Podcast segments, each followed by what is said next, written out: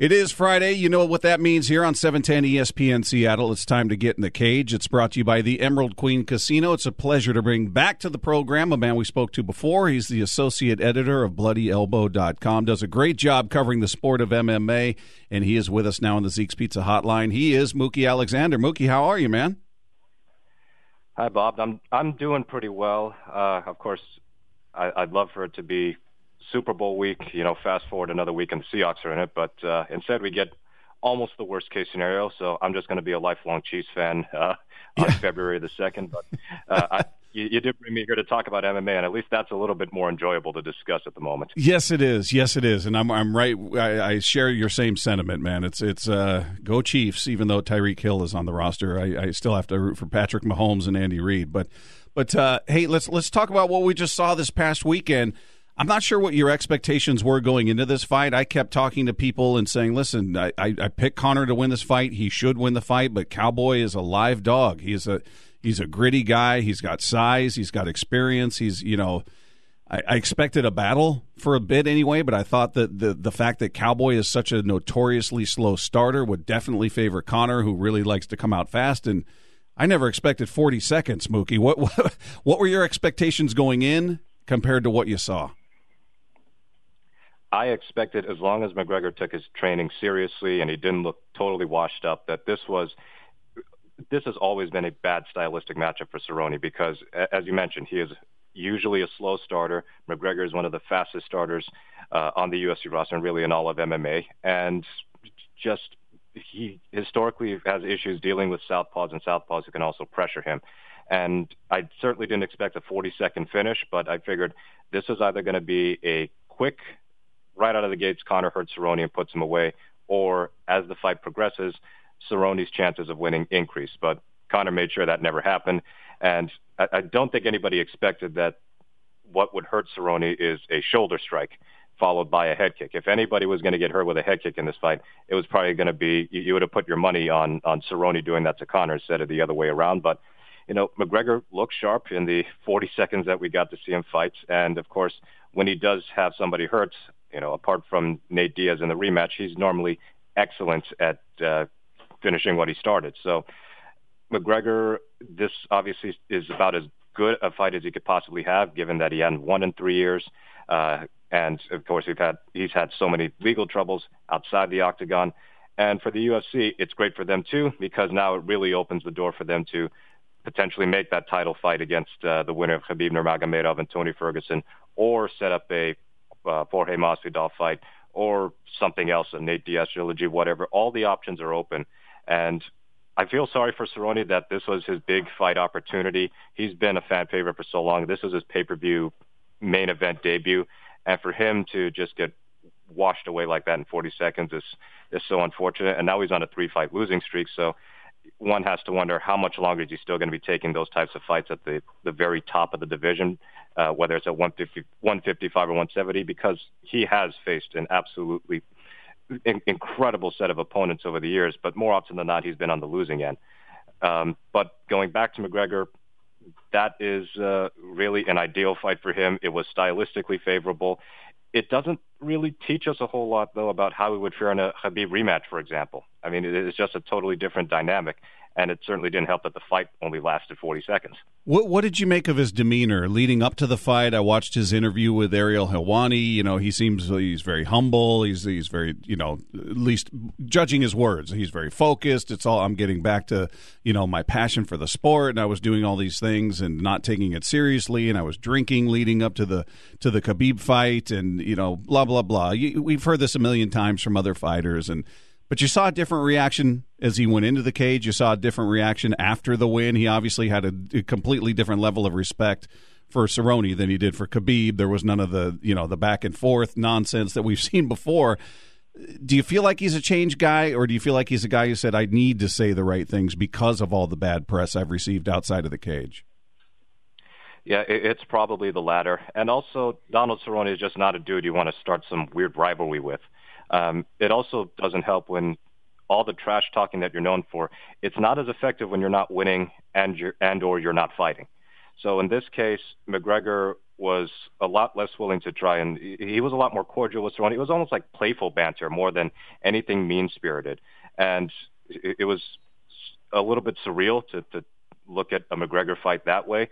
And on the other hand, it was also refreshing because all of his weird ramblings on Twitter and, and all of his other proclamations, they did get a bit tiresome. But yeah, it did look like a, a change mentality, and really he needed it. And I think he knows he needed it because if he came out against Cerrone and lost, then that would have been about as damaging a defeat as possible, probably just as damaging as as, as his previous losses, whether it's Mayweather, Khabib, or Diaz. And in fact, the thing with his other losses is the Diaz fight set up a bigger rematch, and both men came out of that uh, two-fight series looking great in, in terms of their popularity.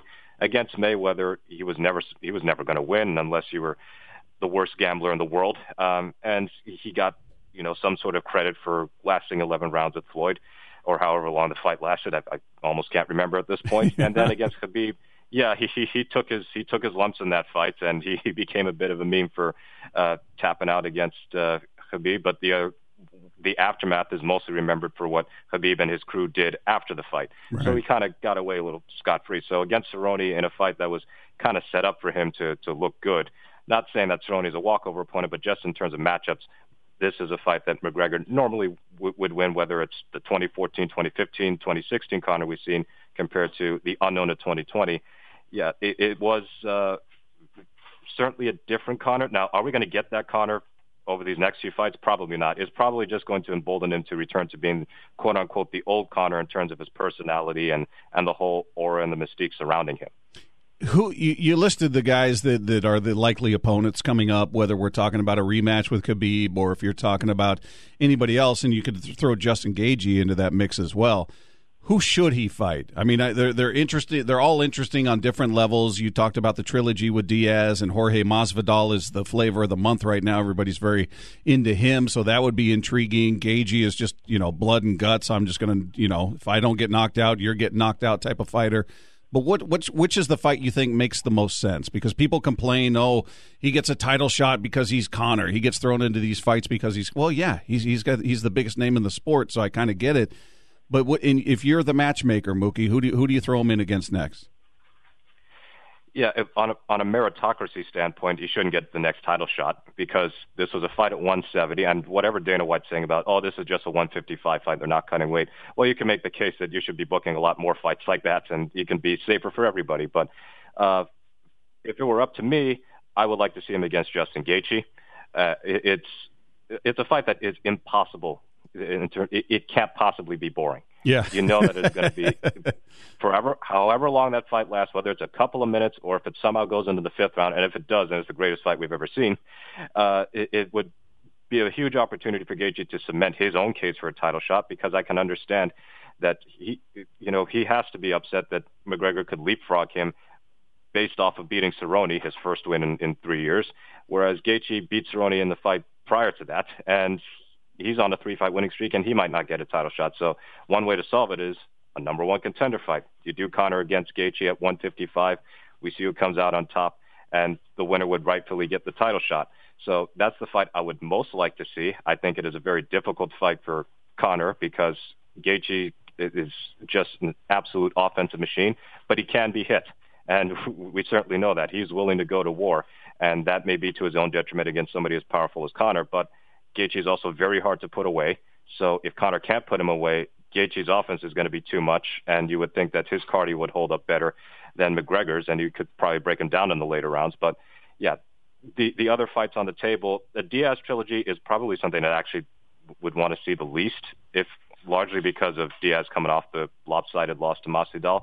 But you can understand why they would make it because there's a story there. The, the two fight series that they had in 2016 was unforgettable, and they have the the legendary back and forth trash talking.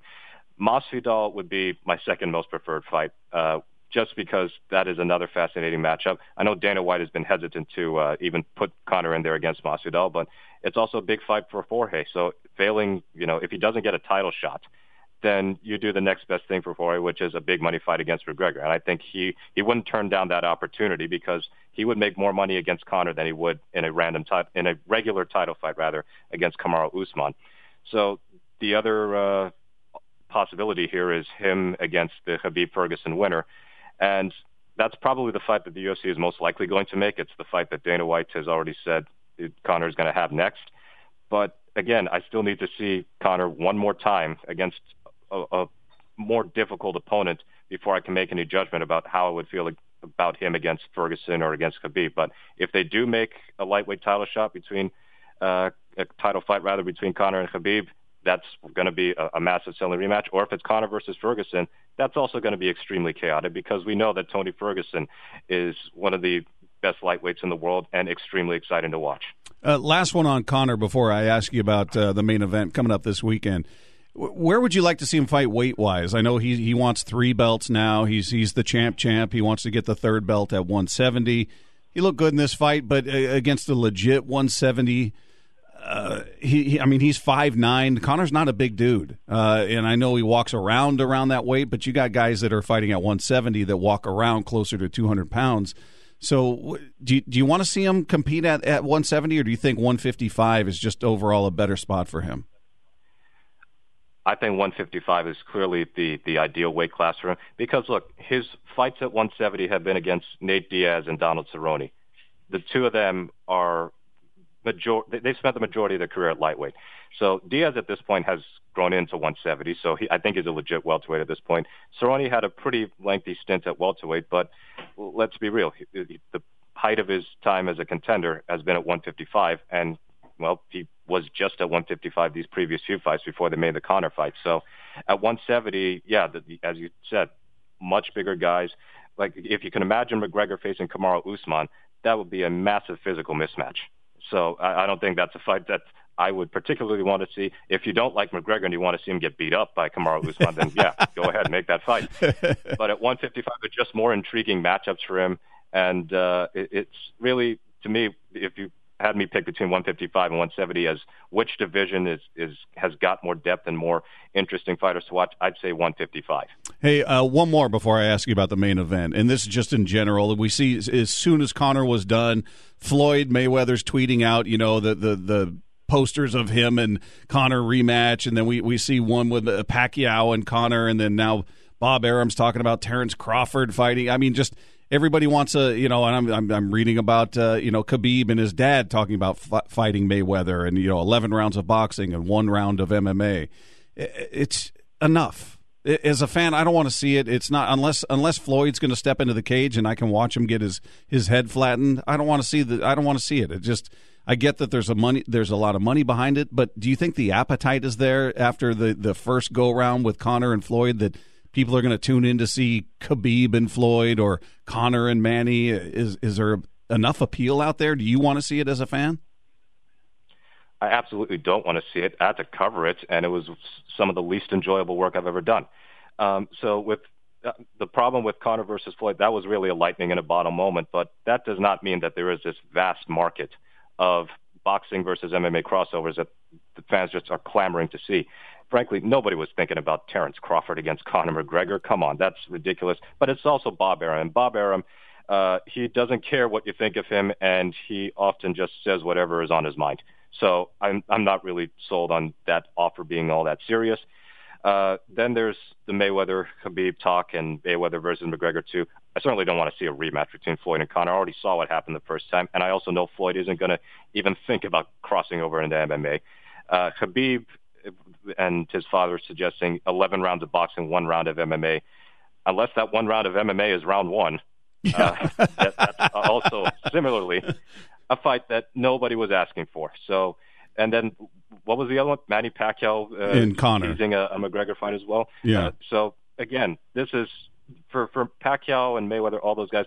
It's more of the the money grab fight where they know that Conor is still a, a massive draw, and they could make tens of millions of dollars and getting in getting in an easy night's work because they would be a boxing match and they would all easily outbox Conor and and Floyd uh, has already done that before. So yes, this really all needs to stop. And it's not just McGregor. It, we've seen all the talk about like Stipe Miocic possibly boxing Anthony Joshua or oh. Deontay Wilder.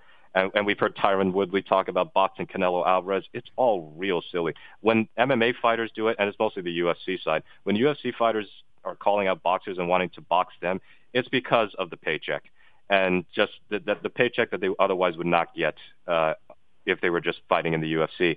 When boxers are calling out MMA fighters, it's usually just Conor McGregor because Conor is the money maker uh, out of all the MMA fighters, and he's really one of the few fighters in MMA history who's making the type of money that's you know, in the ballpark of what a lot of the top boxers have made over the past several decades.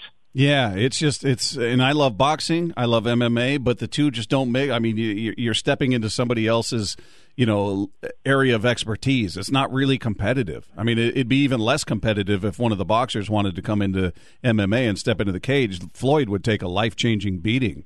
I mean, I have no doubts about that. In I don't I don't expect any of those guys to ever do it. Uh, you know, we used to hear about Roy Jones and Anderson Silva wanted to fight each other, and it was just like it's nonsense, man. But I, I, assume as long as there's a ton of money attached to it, we'll continue to hear about it. But uh, before I let you go, let me just ask you quickly. We got a card coming up this weekend. Junior Dos Santos back in action, and I'm sure you've probably had the chance to speak to him throughout your career covering the sport. I've spoken to him a number of times. You're not going to I, I, you can't help but root for Junior. He's literally one of the nicest people I've ever spoken to in sports. For me, it's impossible not to root for him. He was on a great streak until he ran into Francis Ngannou in his last fight. Uh, wh- what do you think he's got left? Because even when he wins, he's he's just throughout his career, Junior is a guy who's taken a lot of damage. He's just he's not anybody who's ever really focused on his defense. He's tough as nails, and he, he's another guy that'll get in there and just throw down with you, even though he's got a black belt in jiu-jitsu. I don't know that I've ever seen him try to do anything on the ground. What what do you think of where he's at in his career? Is he a legit title contender, and do you like him in this in this fight against uh, Curtis Blaydes? Yeah, well, actually, I've never gotten the opportunity to uh, to interview Dos Santos. I've gotten to interview other UFC champions and Bellator champions, but Junior, he's such a well beloved guy. Hardly anybody has a bad word to say about him. But this is a difficult matchup for him against Curtis Blaydes, especially since he's coming off a serious bacterial infection on his leg, uh, cellulitis, in fact. So with Dos Santos, we know that he loves to box. And speaking of MMA fighters calling out boxers. I remember when Junior Dos Santos was UFC heavyweight champion at the time, and he wanted to fight the Klitschko's. Oh, jeez. Yeah, that was that was just killed. as then as all these current yeah, as all these current callouts are are now. But Curtis Blaydes is not much of a striker. He is a wrestler, but Dos Santos, while he may have historically he's had pretty good takedown defense, Cain Velasquez kind of had the blueprint of how to beat JDS, which is to pressure him relentlessly and even if you don't get the takedown the first time or the second time or the third time, you're eventually going to get him down, and you can wear him out because Dos Santos just way too often ends up getting backed up towards the fence too easily. So if Blaydes can kind of replicate what Velasquez was able to do to him twice over, then he should be able to win. And Curtis Blaydes, he's an under the radar heavyweight. I mean, his only losses have been to Francis Ngannou, and I mean, Ngannou is, is an absolute beast. So for Curtis Blaydes, this would be a big uh, opportunity for him to make his case for a title run. If not this year, then probably next year, depending on how uh, the the timing works out with Stipe Miocic's upcoming title defense against Daniel Cormier. But I favor Blaydes. Dos Santos has a chance because he still does have that power, and power is the last thing to go in your career. And we have seen Blaydes get caught before. He, he got stopped by Ngannou uh, in their rematch, uh, and he also got knocked down and badly hurt by Mark Hunt. But at this stage in their respective careers, Dos Santos is on the decline, and when he is getting hit hard, he's not reacting well. So that's a concern for me, even against somebody who's not known for his striking like Curtis Blaydes is. So I think that Blaydes will get the win, and if he does stop him, it's probably going to be that ground and pound because Curtis Blaydes has got some of the best ground and pound in all of MMA, and uh, it's this isn't a great card, uh, this UFC Raleigh, but I like the matchmaking here, if only because Blaydes deserves to ha- keep fighting higher level competition, uh, just so he can uh, build up that resume of his. It's already quite impressive, if you ask me.